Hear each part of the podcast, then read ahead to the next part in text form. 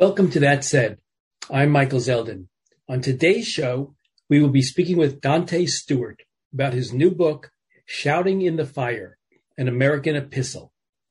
Dante is a graduate of Clemson University, where he was a cornerback on their football team.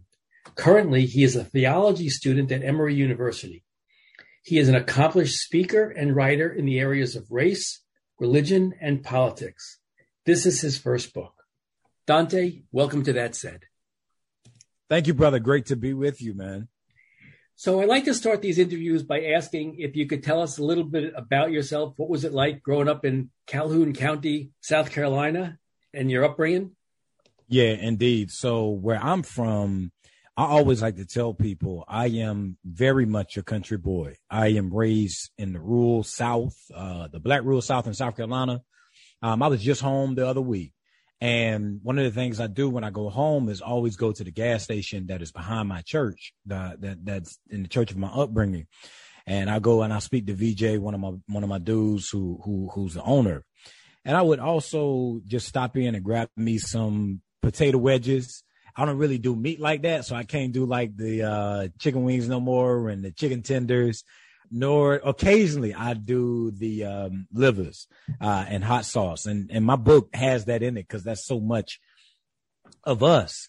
Um, and, and so much of my upbringing was about family. Uh, it was about sports. It was about church. It was about running outside and being outside, getting off the game. Uh, don't, don't be playing games all day, working with my daddy on Saturday mornings. Uh, so my, my upbringing, was was a very beautiful thing.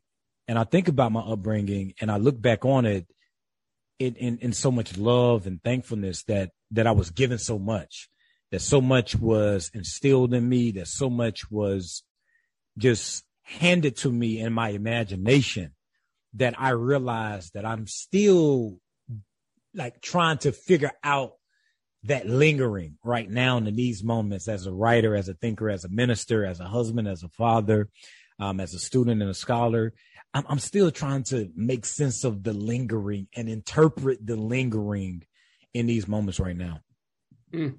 And you were raised in the Black Pentecostal church. So, can you tell us a little bit about that church and and how you were raised within the church? They called you as a as a kid growing up church boy. Oh yeah, yeah, yeah, yeah. So my teammates actually called me church boy in my high school. And they did that because they knew that we, in my Black Pentecostal church, we would be in church all day. I was a drummer as well. So I play drums. And so they knew that I love music. I love gospel music. I love drummers and things like that. So they called me church boy because they knew like, hey, after Dante leave practice, and they called me, that's actually where I got my nickname Stu. So everybody called, everybody usually calls me Stu. They knew that like after practice, you know, even if I was sweaty, Cause we we ain't really took no showers after practice as, as young kids back back where I'm from. In college we did, but not not in high school. They knew that after practice, after football practice or after track practice, we would go straight to Bible study. Uh, we would go straight to church. We'd go to straight to prayer meeting. And so much of the church that I was raised in as a black Pentecostal church, that is where I first fell in love with church as an experience. Uh, because so much of how they thought about faith or religion was about what they made in their own worlds in response to or in resistance to the world that they came from. So, so many, if we're thinking about the social demographic of that community, so many of the people that I was raised around were black working class rural folk. Um, and, and that has a particular way of how you, it shapes a a particular way of how you see the world or how you see yourself. So there is something about the kind of extravagantness of church, of the expressiveness of church. And then you put in the Pentecostal expressiveness. I mean, every Sunday you're in your best suit. You're in you're you're smelling your best. You're you're at your best for that two or three hours you're in a in, inside of that space.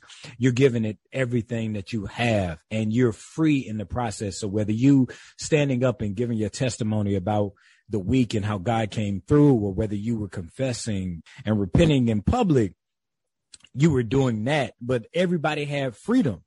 But then there's also a complex story too, because so much of my upbringing was very much based in patriarchy and bad religion where people would get treated bad or seen bad because they wouldn't uh, kind of measure up to this standard that none of us could measure up to.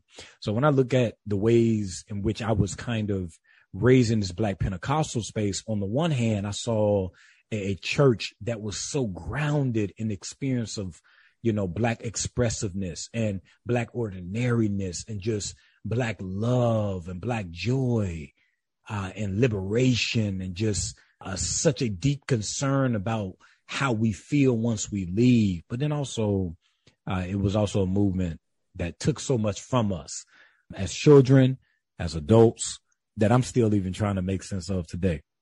It's interesting, the Black Pentecostal holiness liberationist movement. In its early years, one of its early tenets was pacifism, and the mm-hmm. Black Pentecostal Church was opposed to World War One, and its leaders were jailed for it. And then later on, with the the Great Migration, the Pentecostal churches served as the place for people who moved north to meet. Mm-hmm. James Baldwin mm-hmm. writes about it, right? And Go Tell It on the Mountain. He was raised mm-hmm. in that Pentecostal storefront church in Harlem, right?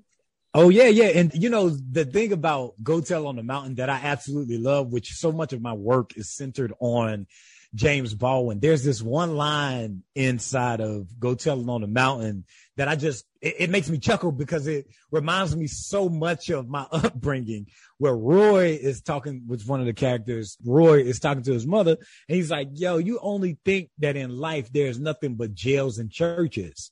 And so even though Black Pentecostalism was very much had a liberationist focus, the experience of Black Pentecostalism, it was a very complex experience where so much it was like, yo, like there's danger, there's discipline, there's your duty to the church and things like that. But then there's also, as Baldwin so beautifully writes about in the threshing floor, there is this space where we are together and we are one and we are in tune with God, in tune with spirit, in tune with love so deeply that whatever way we come inside of this church, whatever we experience in this moment going to change how we leave. And then once we leave, then we should do something about the world that we live in. I'm reminded of William Seymour, who was one of the founders of Pentecostalism, Black Pentecostalism where in his critique of white Pentecostalism, whom was very much uh, racist, and and Charles Parham when he came to L.A. and he saw that revival, who he called it crude Negroisms, and William Seymour was like, "Yo, if your Pentecostal baptism and all these tongues does not allow you to embody love, then your Pentecostalism is nothing." Um, and I'm so grateful that my upbringing, as Baldwin wrote about and Go to Tell It on the Mountain, is about the embrace and acceptance of who we are as Black people and what we have to offer to the world, but then also about dreaming about alternative possibilities of the way the world can become. You write that to hear your mom recite scripture is to hear the voice of God upon us in a land that has never truly loved us as Black people, and that she mm. was speaking this language of prayer and hope and resistance and creation to protect us and to cover us. Mm. Yeah, and like even yes, my mama. That is definitely that definitely is my mama, and even to this to this day, my mama still covers me in that type of language. Um, and and and when I think about the ways in which my mama saw this Bible. We talk about sacred texts a lot as people. We talk about these stories that give us meaning. But then what I saw that text as complex, as problematic as it is, as beautiful as it is, that text did something to my mother when she read it. It made her come alive in ways like that did something to her body that did something to the way she saw the world, that did something to the way that she wanted to see herself as a black woman within the society, having to teach her black children how to grow up and mature and be better. So like when she recited this scripture, it was as if these stories were our stories. So the same way she would tell stories as she does to this day about Uncle Walter and them, or, you know, as she, as uh, Uncle Pepper or Grandma Charlotte Mitchell, was the same way people would tell these stories of Jeremiah and Esther and Isaiah. So their lives had something worth telling. And the same kind of cadence that she used when she spoke these words of in the sacred text was very much the same way she saw us. And I loved it. Mm. You say that notwithstanding all of the discussions of love and the like that we've just talked about, your parents made sure that you knew how fragile the balance of your lives were. Yeah. And they taught you and your siblings, as you say, to talk right, to act right, to make sure that trouble and your name stayed out of the mm-hmm. same sentence, which yeah, is indeed. a great line. Yeah, thank you. Thank you. Thank you for noticing that line. I, I, I was like, when I first wrote that line, I was like, yeah, I like that one. That's a good line right there. But then also, I mean, it's, it's really a part of like life that, that, that, you know, I look at my childhood and I had an incredible childhood. Like had a beautiful childhood. And I think, you know, when people start talking about like black childhoods in general, it's as if people think like we only have hard lives. And yes, life is hard, you know, but I'm thinking about Imani Perry when Imani Perry cites, um, when Imani Perry says, uh, that racism is terrible, blackness is not. So I had a beautiful childhood. But then also, given that beautiful childhood, there was also so many areas where even us being blessings as children, were oftentimes seen as burdens on our parents' hearts. So, in order to make sure that our name stay out of bad sentences, whereby I mean, okay, this person is a quote unquote troublemaker, or this person has got locked up, or this person has gone to prison, or this person is dead before their time. Those type of trouble sentences. In order to protect us and to keep us from that, oftentimes they had to harm us in the process. I was talking to my daddy today, actually on my way to Atlanta. I asked my daddy, I was like, Dad, like being raised in Dillon, South Carolina, have you ever thought about love and what does it mean to be a black man your age and the framework of love? And my daddy, as soft spoken as he is, said, No, nah, I don't, I don't ever think so my daddy is a, a baby of the 50s, 60s, 70s. So my daddy is up in age. He's gone through things. He's seen things. And I think about what it does to us as people and what we make others endure because oftentimes our ideas of love are often non-existent or oftentimes those ideas of love are built on protection and sometimes it's got to hurt in the process. And so even though like there was so much good, you know, as I talk about that lingering earlier, there are still those memories that still linger. Yeah. It's interesting when you talk of memories because you wrote a line, another line. I have your book completely like underlined as if I was going to oh. take an exam on it. Oh um, man, that's love. Thank you. I appreciate that. Yeah. Well, I like the book a lot. Um, you wrote of your grandma, which I thought was really a great line, which she says, she rarely likes to talk about it, but she remembers. And then you talk about the importance of remembering. Toni Morrison, James Baldwin write about how important it is to remember the stories. But you say about your grandma, she rarely likes to talk about it, but she remembers. So talk a little bit about your grandma because she was an important figure oh, in, yeah, your, in your yes. being raised as a child. Yes, I love my. Let me first start off like that. I absolutely love my grandma. Her name is Margaret Elizabeth Albert. My grandma will be 90 years old this year. My grandma is absolutely an incredible, beautiful, brilliant, spectacular black woman.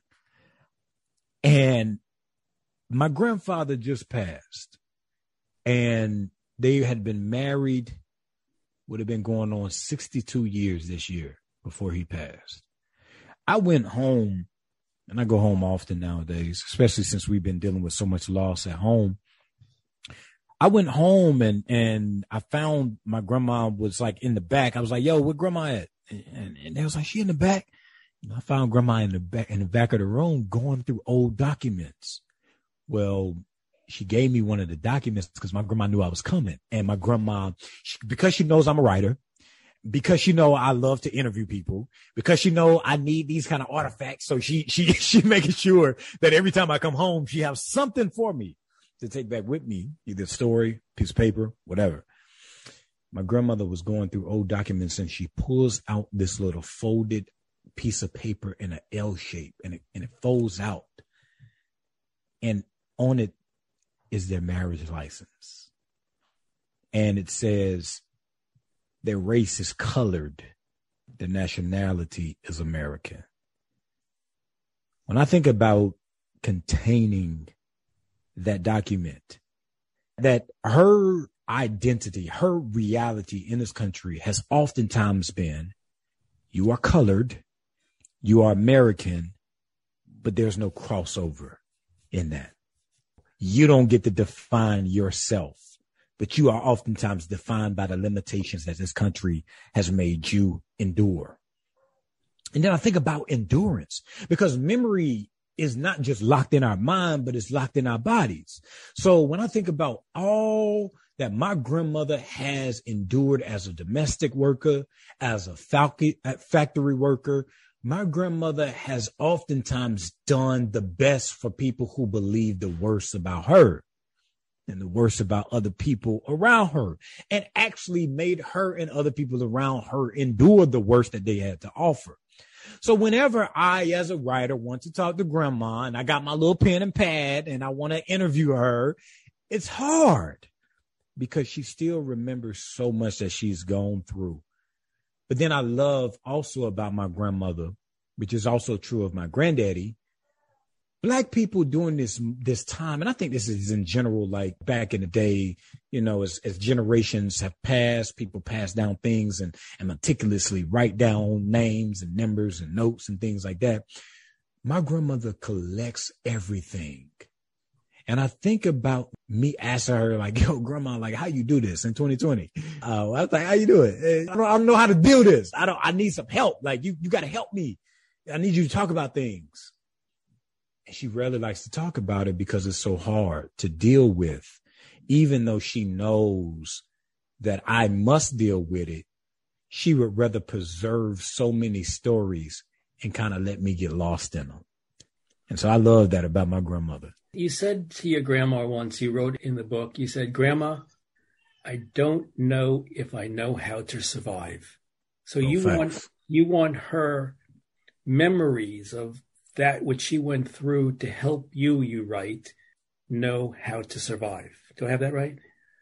Yeah, indeed, indeed. Cause I'm always asking questions. I'm asking as I get older and I have my own children and now that I built my own life, I'm, I'm so shocked almost that the same conversations that they have had to have in the 60s, 70s, 80s, 90s are the same conversations and realities that they have to experience and we have to experience with them now in the 2020s.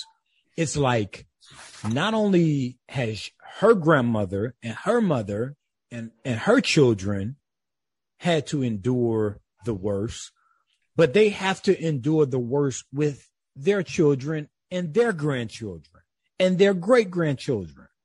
And I asked my grandma, like, yo, how do you do it? How do you do this?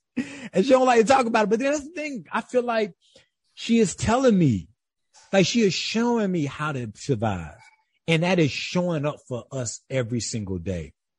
When my granddaddy got dementia, when, when dementia started to take over my granddaddy mind, I would talk to my grandma from time to time and she would tell me about it may be time to put him in a home. And I don't know when I'm put him in a home or not. And she always would say that she would, that she does not want to put him in a home, either because she doesn't want to kind of throw her husband on somebody else, or she talks about the distance, like you don't know where they're going to end up at and things like that.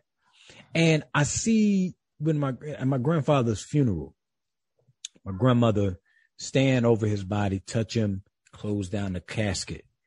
My granddaddy stayed at home for the duration of his battle against dementia.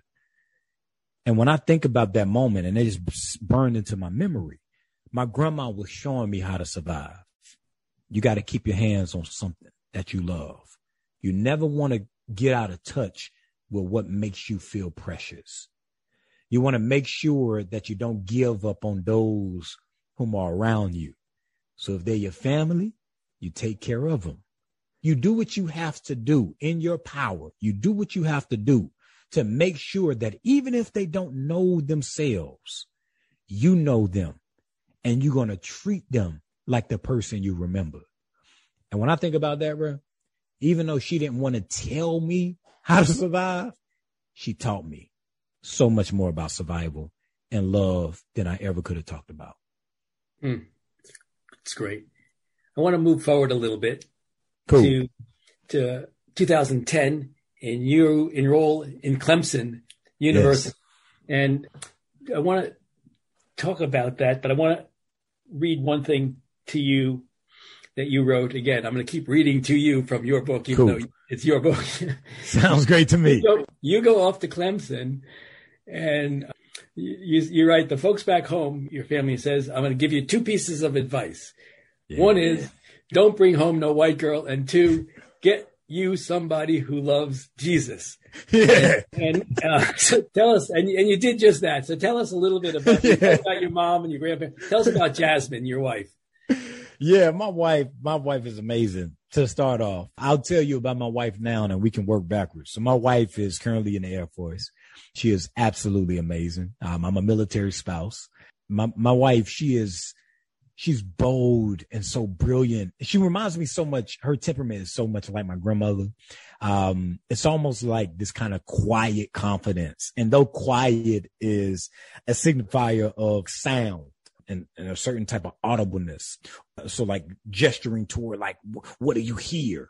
But I also think quiet is about like, what do you feel? So when I think about jazz music, even though there's like a like a loudness to it, the expressiveness. There's also like a quiet confidence about what they're doing. John Coltrane, Miles Davis. There's a quiet confidence about how they move. Nina Simone, a quiet confidence how they move around. So when I think about them, I think about my wife, who very much was raised similar uh, to I to to me. But my wife, I think she saw things in me that I didn't see in myself. Whether you're talking about me being an athlete and things like that. Cause she, I'll never forget. My wife was like, I ain't dating no athlete. I am not dating an athlete. Uh, but you know, 10 years later, being together and eight years married, I'm glad she at least made a, um, a break in that rule. Uh, and so we, we met in gospel choir, uh, back in college. Uh, we both were at Clemson. She was singing. I was playing drums and yeah, I'll never forget, you know, being at a, being in a concert and me sliding in her Facebook DMs, uh, and, and just talking with her and things like that. And so the rest was really history is, is that we just clicked. We, we just really clicked. I mean, she got me, I got her, just very good friends. But the thing that was interesting is you said of meeting her in gospel choir that at gospel choir it was a place where black students on a white campus came to connect with one another. It was sort of a, a sanctuary. Oh yes, in, in, a way. And we'll talk a little bit about Clemson and your experience there. But it was interesting to me how it was an extension of home in a yes. sense view, the, yes. the gospel choir group. Yes, yes, one hundred percent. Because you have to realize, like, like Clemson, the, the, the, there's there is Clemson, then there's like black student athlete Clemson, and then there is black Clemson. And those three things are like, there's continuity between the, three, but there's serious discontinuity.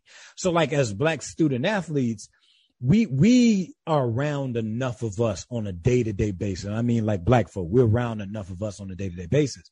But in, as black students at Clemson, only like six or seven percent of the student body population you have to really be active in carving out those spaces. So like I'll never forget, like when my friends would pledge in fraternities or sororities, we would go to, to see them cross and like it would literally feel like an HBCU. We, it would be us. It would be our music.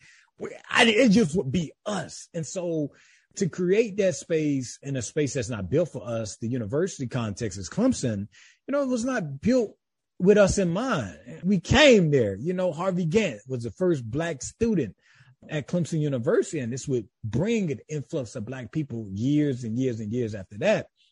You know, but if you didn't create that space, then that space wouldn't be yours. So like when we went to gospel choir, it was so reminiscent of so many of the various black faith and religious traditions that we came from. So that that love of gospel music and really music in general, which is a great connector of people. Uh, music was the way that we found solace inside of this space, which I would suggest that Clemson is very much a hostile space to black folk because the space, so many people in the space oftentimes either render us invisible or they render us mute. Like they're not listening to us. They come from their various home place, places of home with stereotypes about who we are. Then they're in their own social networks, but then we're, we render invisible. They don't really see us like that. And so we have to force ourselves to be seen or either we are forced to be seen when somebody like Trayvon Martin happens. Uh, somebody like Mike Brown happens, something like George Floyd, Sandra Bland, or uh, Breonna Taylor or Ma'Khia Bryant. Speaking of these recent examples, then we are quote unquote seen, but then we're seen through this medium of like death and, or like on Black History Month when, when people want to sing our songs and things like that. It's like, you don't really, you're not really seeing or hearing from like the everyday beauty and the power of blackness. But when you go to gospel choir, you're seeing it and we're fumbling our way through it.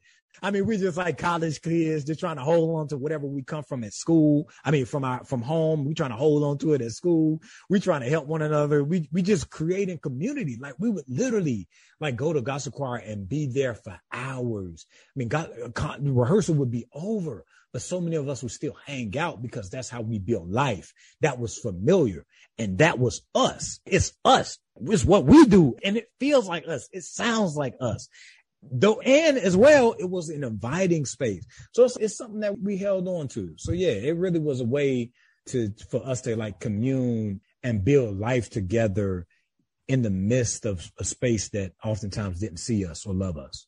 Just so the listening audience knows one of the most remarkable things that you've done is you walked on to the clemson football team. Oh and, yeah. and you made it. Number 27 right? Uh 37 37 37, 37. 37. Yeah, yeah, yeah, yeah, yeah, yeah, yeah. 37. I'll never forget the first day, man. I was, I was in my white shirt and my, and my short, my khaki shorts and my loafers. And me and my boy GP walked up together and introduced ourselves and we went into the big way in and the rest was history. Mm, it's great. But you wrote something that was poignant about it. And you said that your coach said to you, everybody has a place here. And you believed it but it's not exactly as it turned out. You're right that not everybody had a home that we thought it would be.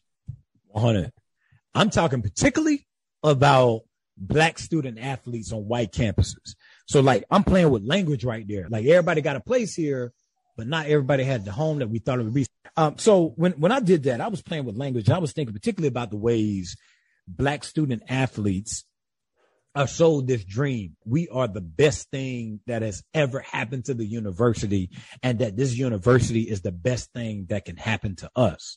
And so even though we talk about it, we don't really be like messing with it like that about the ways in which the process of recruiting oftentimes is very much like back in the day in the plantation where people are looking at us at our physical physique based on how they can gain economically, how they can gain capital, social, cultural capital by our bodies and our labor.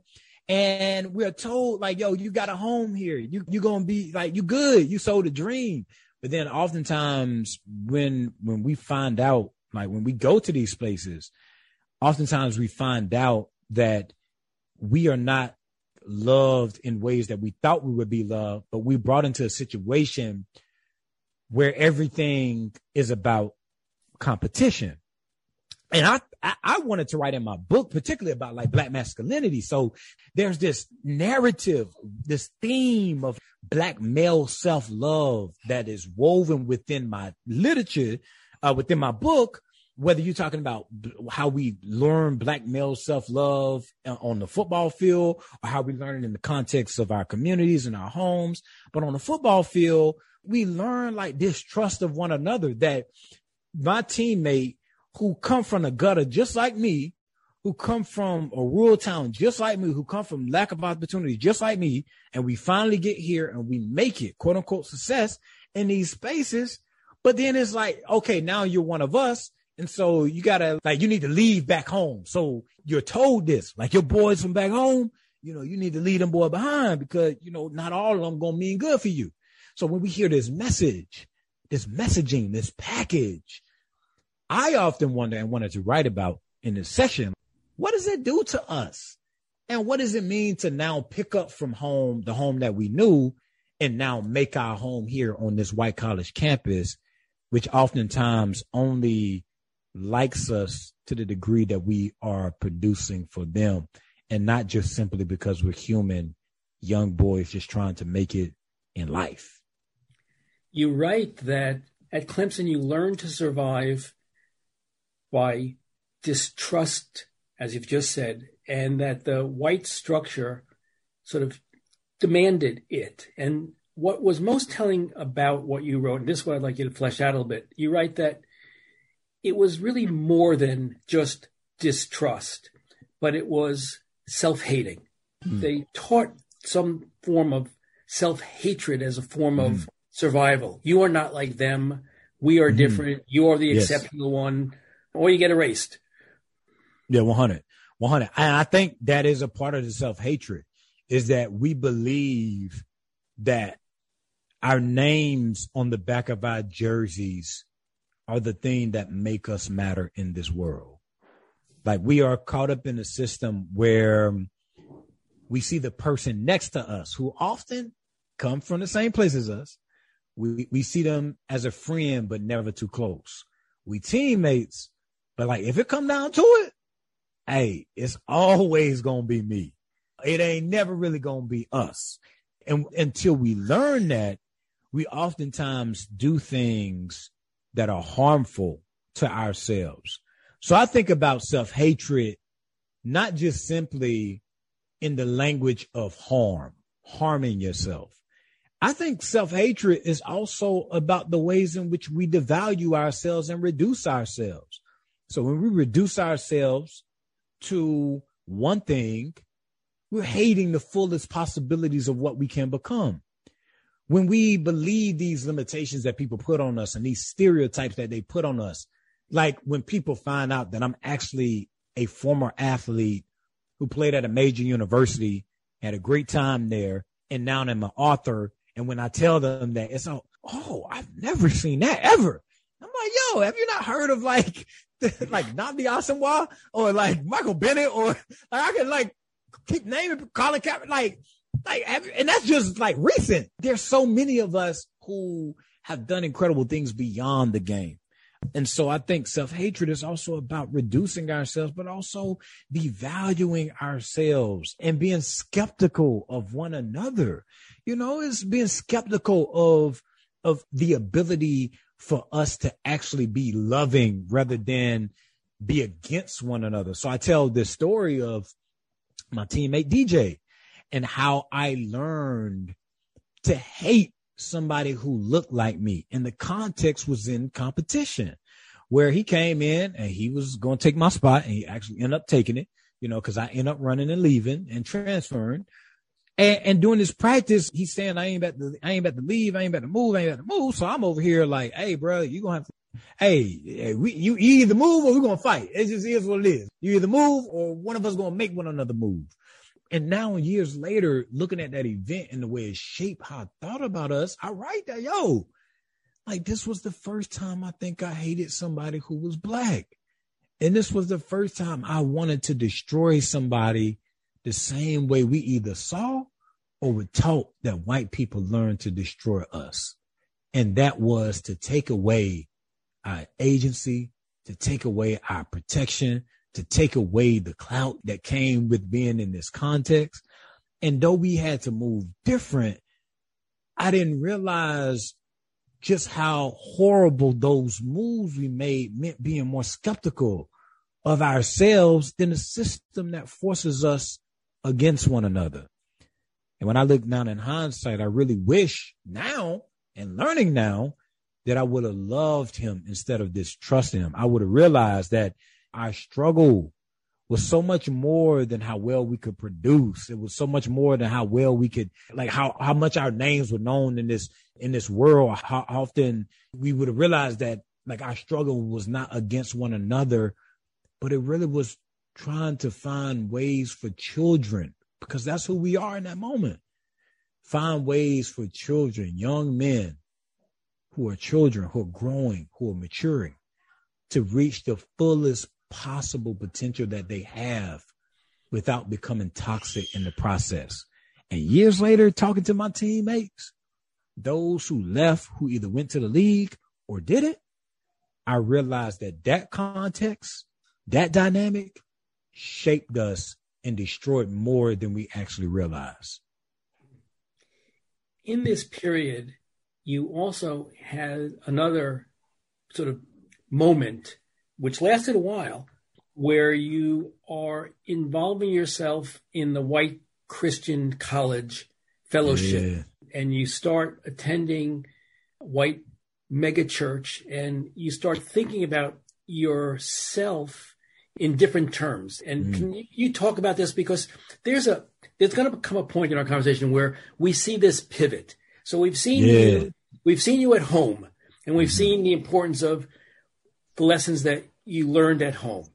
Then mm-hmm. you go to Clemson and there's this competition, this distrust, this self hating that's being sort of micro inserted into you. And in this mm-hmm. moment, you're also beginning to attend this white Christian fellowship and it's changing your thinking. It's changing the way you mm-hmm. look at yourself and the mm-hmm. types of approval that you mm-hmm. look for. So you talk about this. This was a very interesting part of your life. Yeah, yeah, yeah. It's very interesting, and I'm still trying to make sense of it. One of the things, like I noticed, was that those because one of the things we were told as as children, like when we go off, like make sure you get spiritually grounded, make sure you get connected to a church and things like that.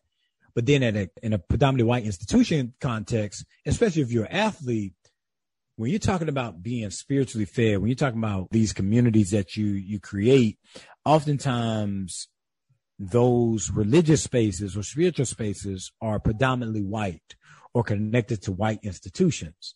And so those institutions are not neutral. They have stories, they have frameworks, they have theologies, they have traditions that's wrapped up into these institutions that want to turn you into a certain type of person. And research would suggest that the more uh, that those who come from mar- marginalized communities get involved in white social spaces, the more that they individualize their racial identity and the more that they individualize their kind of solidarity with that larger racial group. So it's like this context of assimilation. So when I'm playing football at Clemson, it's like, yo, all right, let's just go to like FCA and things like that. And so it was different when I walk in, it's like big and then going to New Spring, it was big and live and, and different. And it was like low commitment. And for me, like church was out in like an hour. I was good. I was good. I was used to church being two and a half, three hours. Like everybody like, you know, having to go up to the front and get prayer. So it was different. And so I was excited about a different kind of source of like religious space that I could find myself in. What I did not realize was as much as I was going into this space, this space was also going inside of me. And we're not just individuals, but we're also a reflection of the communities that we find ourselves in. So whenever I'm inside of this space, all I'm seeing is like white preachers, white theologians, white sermons, white music. And over time, the message becomes this is right because this is what's held up as desirable. And so the more I got engaged in these spaces, the more I invested in these spaces, the more I believed the lie that, you know, I was Christian before I was black. And then that just turned into all types of terribleness for me. You said that attending this white church and sort of feeling comfortable with what was a lie brought your name closer to the mouths of white people and further away from the lives of your own people.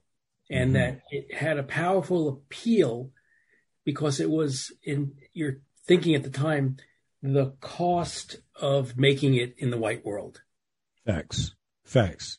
Facts. And it's very much built on this kind of competition that we go into, this context of competition that the more these people who make decisions for your lives talk about you, the better you are. So the more that they celebrate your goodness and your skill set on the field, the closer you're going to make it to the league. You know, if they ain't talking about you, then you don't really matter. It's not what have you done, but it's like, what have you done for me lately? So it's like, what have you, what are you giving me to talk about? What are you giving me to benefit from? And so this whole kind of affirmation that we're seeking, because I think about the way we were raised and so much of our own upbringing is about proving who we're not and proving who we can become.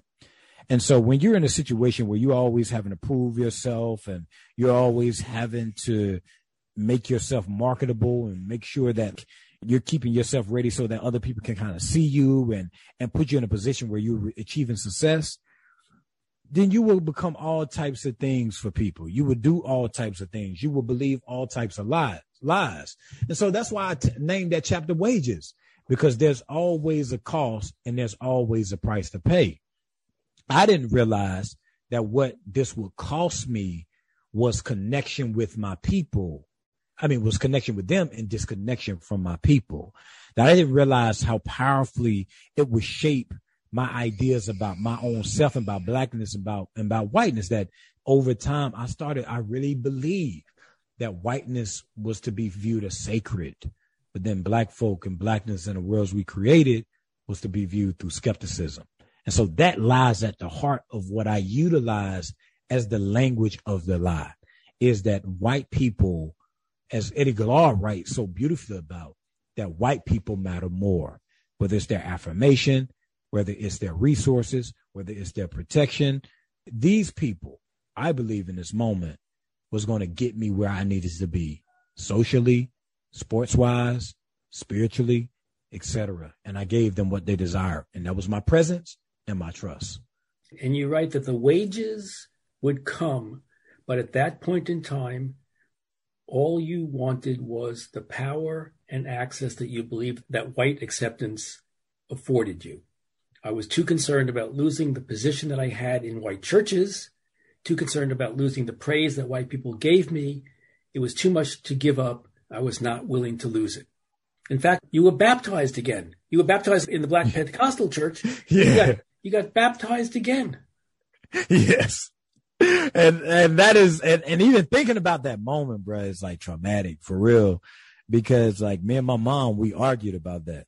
And so many of these stories that I wrote in this book, I felt like I needed to write, but also like they're hard to think about because they did so much damage to myself and others. This is a part of like, I think the wages, the residual is that I have to continually live with how I became terrible and what I did to others. And yes, I changed, but you also still remember those moments. So like Bessel van der Kolk would say, like the body keeps the score, like the body remembers. So I still remember that moment that even as I came up out of that water, and I write that, you know, I became a baptized disciple of whiteness. And what I mean by that is when I came out of those waters, it was almost like the deal was sealed like I was fully invested in building whatever they wanted me to build at the expense of myself, at the expense of others. I mean, even at the expense of my own wife. Like I write in the book that I end up loving white people more than I love my black wife. A lot of times people think about like, you know, just simply like active things, but it's not just simply active stuff. When I talk about loving white people more than black people, loving white people more than my black wife, I'm talking particularly about the ways in which I did things and cared more about how white people felt rather than how I made my wife and others actually feel. Mm. You come to a, a tipping point around 2016. You're sort of preparing to become a minister in this white evangelical church that you're attending. But you say that the professors, the theologians you're studying with never really took seriously the life of the black body in America. And then mm-hmm. There's the murder of Alton Sterling. And can you talk a little bit about the impact that had on you and what you were hearing in your church? I mean, this was a, a young man who was mm. flat out murdered. Yeah, um, one hundred percent. One hundred percent. His crime was being black, and yeah, one hundred percent. Um, you look at this, and you start realizing something about the people you're studying with, learning from, and the congregants in your church and the mm-hmm. whispers that, mm-hmm. that are going on. So maybe you could talk about because this is like the beginning of like you're going to yeah, start unraveling. You're, going to, yeah. come home soon. Yeah, yeah, I'm coming home, and and that's the tough, and that's the, you know, for me, that's the beautiful part about this journey. It's very hard. It is a very hard journey. It's a very honest and a vulnerable journey, but it's a journey where I actually do make it home. It's almost like this story I love Greek mythology and I just love incredible stories in general, but there is something about the Odyssey that just keeps coming back to me about this journey that's very messy, that's hard, that's not heroic, that is so encumbered by failure, that's so encumbered by trauma and pain, but also the kind of beautiful parts of the ways we are courageous and face ourselves and face what we become. And that is what I think just invigorates me about my own story is that even as I think about all of the suffering and the pain and the trauma that my eyes beheld, my eyes also held something else. And that's how I saw us as beautiful and worthy of actually talking about and centering. And this was the problem in the white church. I centered them so much. I centered their theologians. I centered their feelings. I centered their thoughts. I became so many type of things, so many different things, almost like in order to be loved in so many different spaces, I recreated myself to fit that space. And so I'm leading this group, this, this small group, majority white people, and they're talking about race. With I'm, I'm the young black dude that's to lead the group on race, just like this kind of diversity and inclusion initiative. Uh, you get the person who is, um, I'm inside leading this group and I realized like what my mama and my grandma, my granddad and my daddy would always say is that, you know, white people talk different amongst themselves and amongst people who make them feel comfortable with themselves than they actually talk around us. You know, you hear all this, like we, we say it all the time, you know, the conversation y'all have around the dinner table, the conversation y'all have in these spaces, not like with us removed. Y'all talk different. Well, in this space, because I had kind of made them comfortable with themselves, they were unfiltered. I mean, unfiltered. I heard all types of stuff, terrible things. Then the thing that really tore me up the most is that when Alton and Philando happened and Donald Trump happened, I had believed the best about these white people. And I gave them chance after chance. I mean, even in the midst of their apathy and their hostility, I kept showing up. I kept trying to reach them and teach them. I kept, I was trying to make them better for themselves and for their children and for the church that we were in. But then the more I tried to do better for them in ways they didn't do for themselves, the more I realized like it was harming me in the process.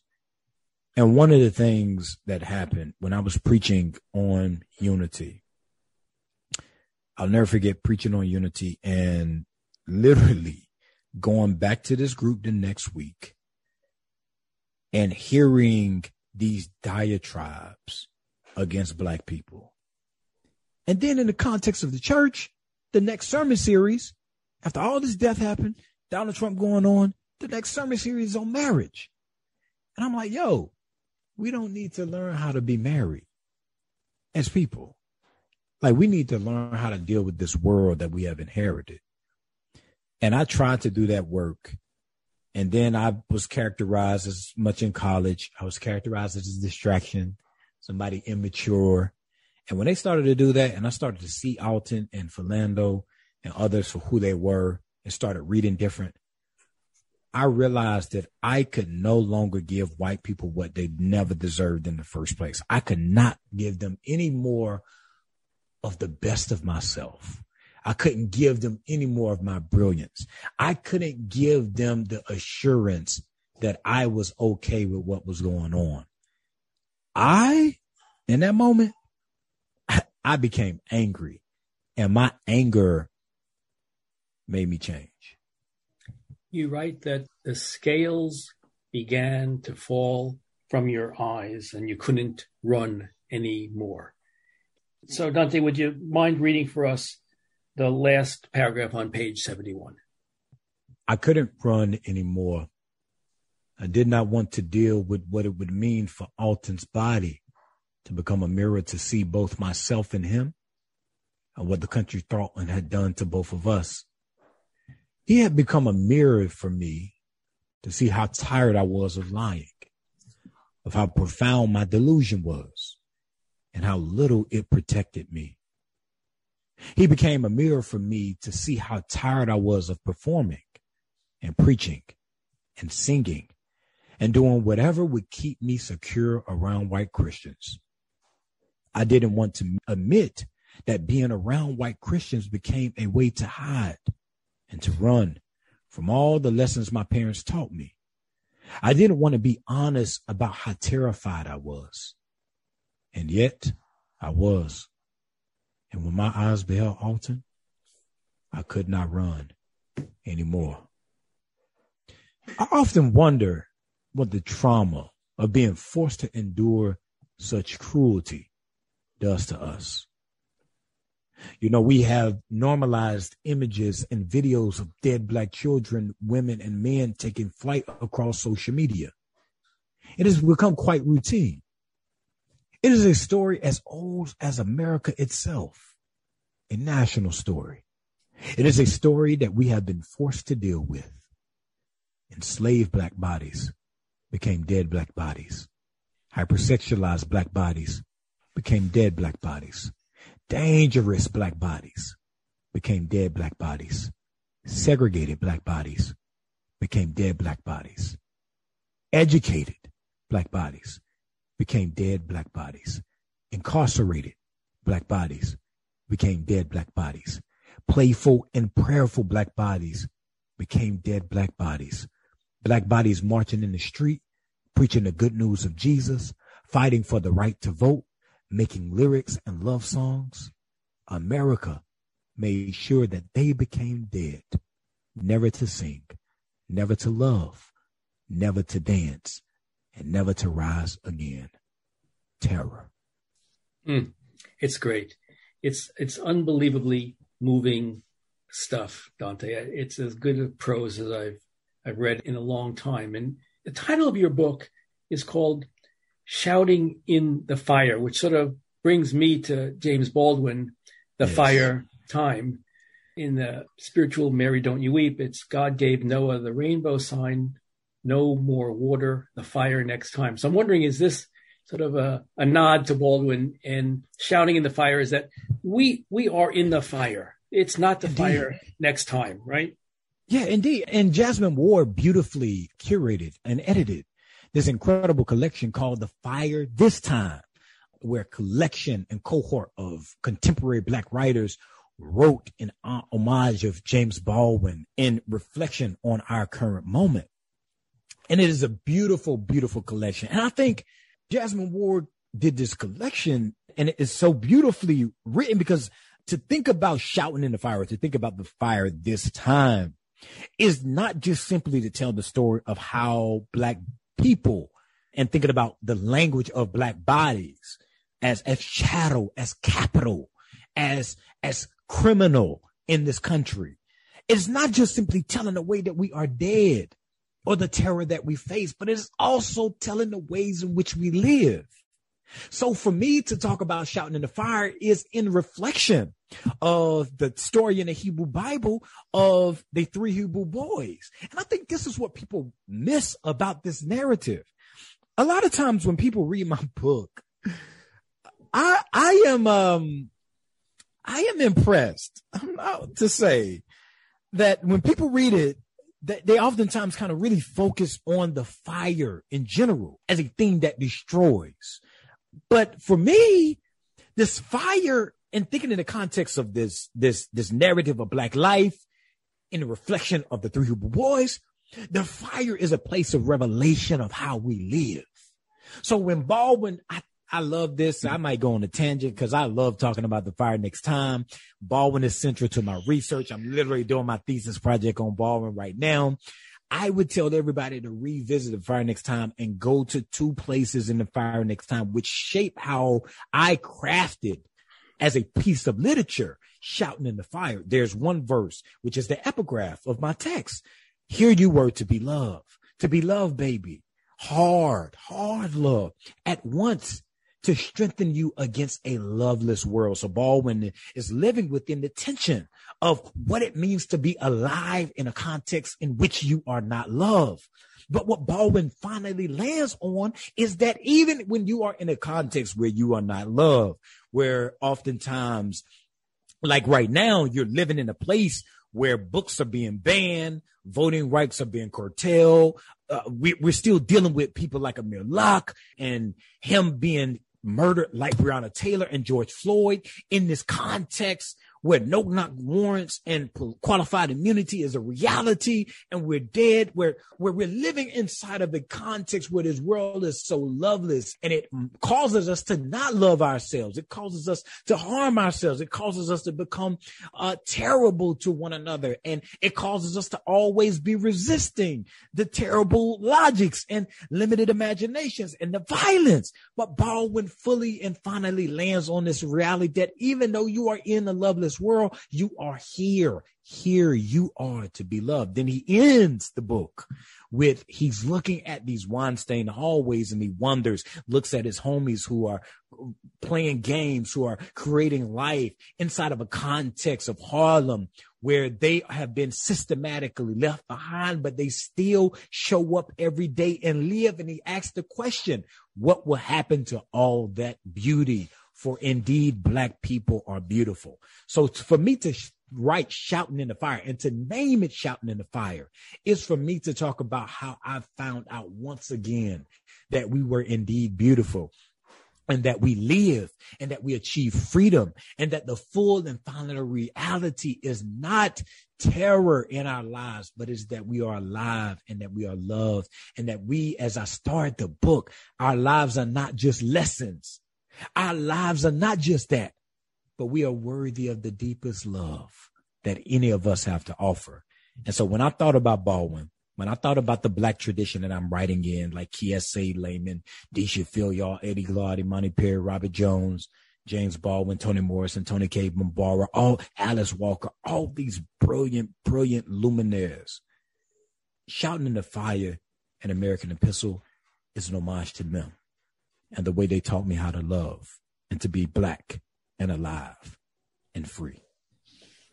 It's a great book, and I invite everybody to read it. You captivated my imagination in so many ways. There's so much to talk about in this book that we don't have time. Your chapter on terror, your chapter on rage, but I want to take us out on an optimistic note where you talk about faith and love and hope and learning how to be a Black American Christian. So, can you talk a little bit about that? Yeah, indeed. When I think about this question, I have to think about Toni Morrison writing Paradise, which sits on my desk right now, beat up and read through. She has this quote. She said that that Jesus had been free from white religion. And he wanted these kids to know that they did not have to beg for respect. It was already in them, and they needed only to display it.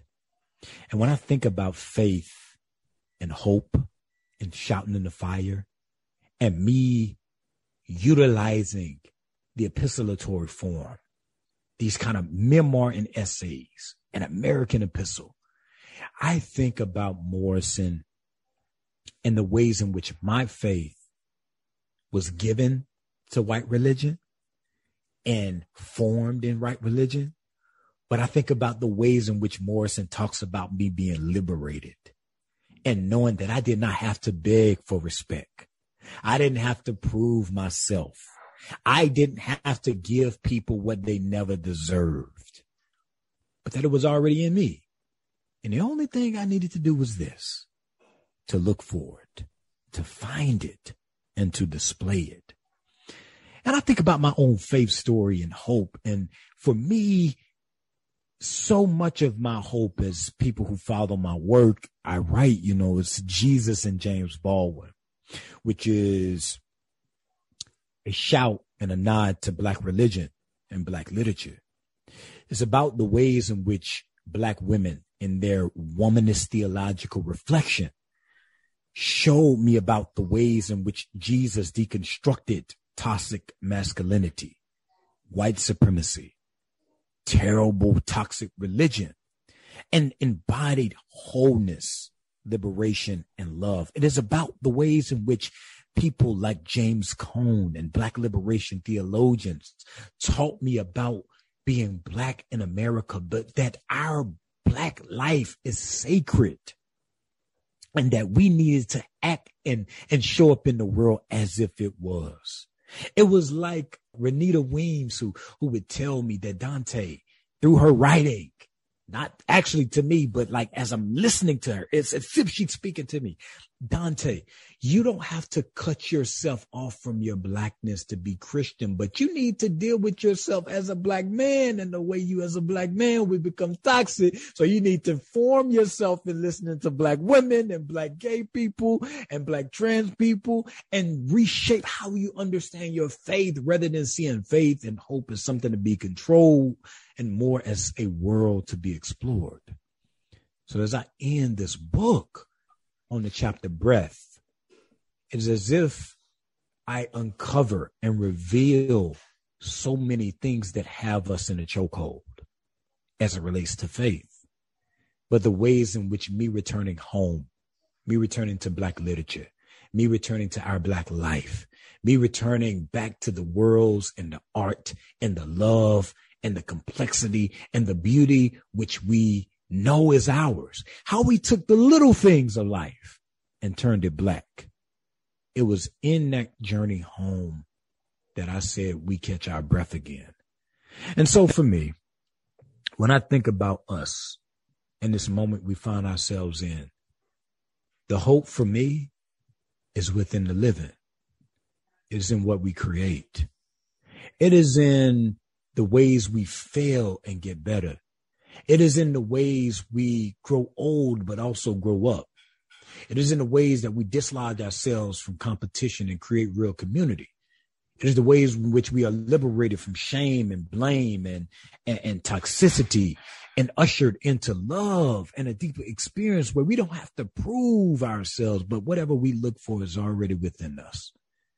And we only need to look close enough to display it. And that faith, that hope is about shouting in the fire. Dante, you are alive. You got better in the process. And that is a beautiful, beautiful thing to inherit and give away. And for me, that's love. Mm. Dante Stewart, it's a wonderful read. It's an instructive read.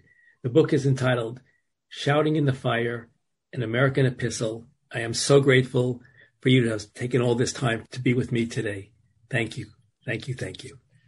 Oh man, thank you. Thank you so much. And to the listeners, I do this after every interview. To those who are listening and tapped into this podcast, thank you so much. You know, in these moments, we need people who are tapped into us, who create community, who show up continually, who rate, who like, who share, who listen. So thank you for your love. That Said is produced by Compro and the Museum of Public Relations. Theme music by Sam Post. Please let us know your thoughts by writing to us at thatsaidzeldin at gmail.com. Thanks so much for listening.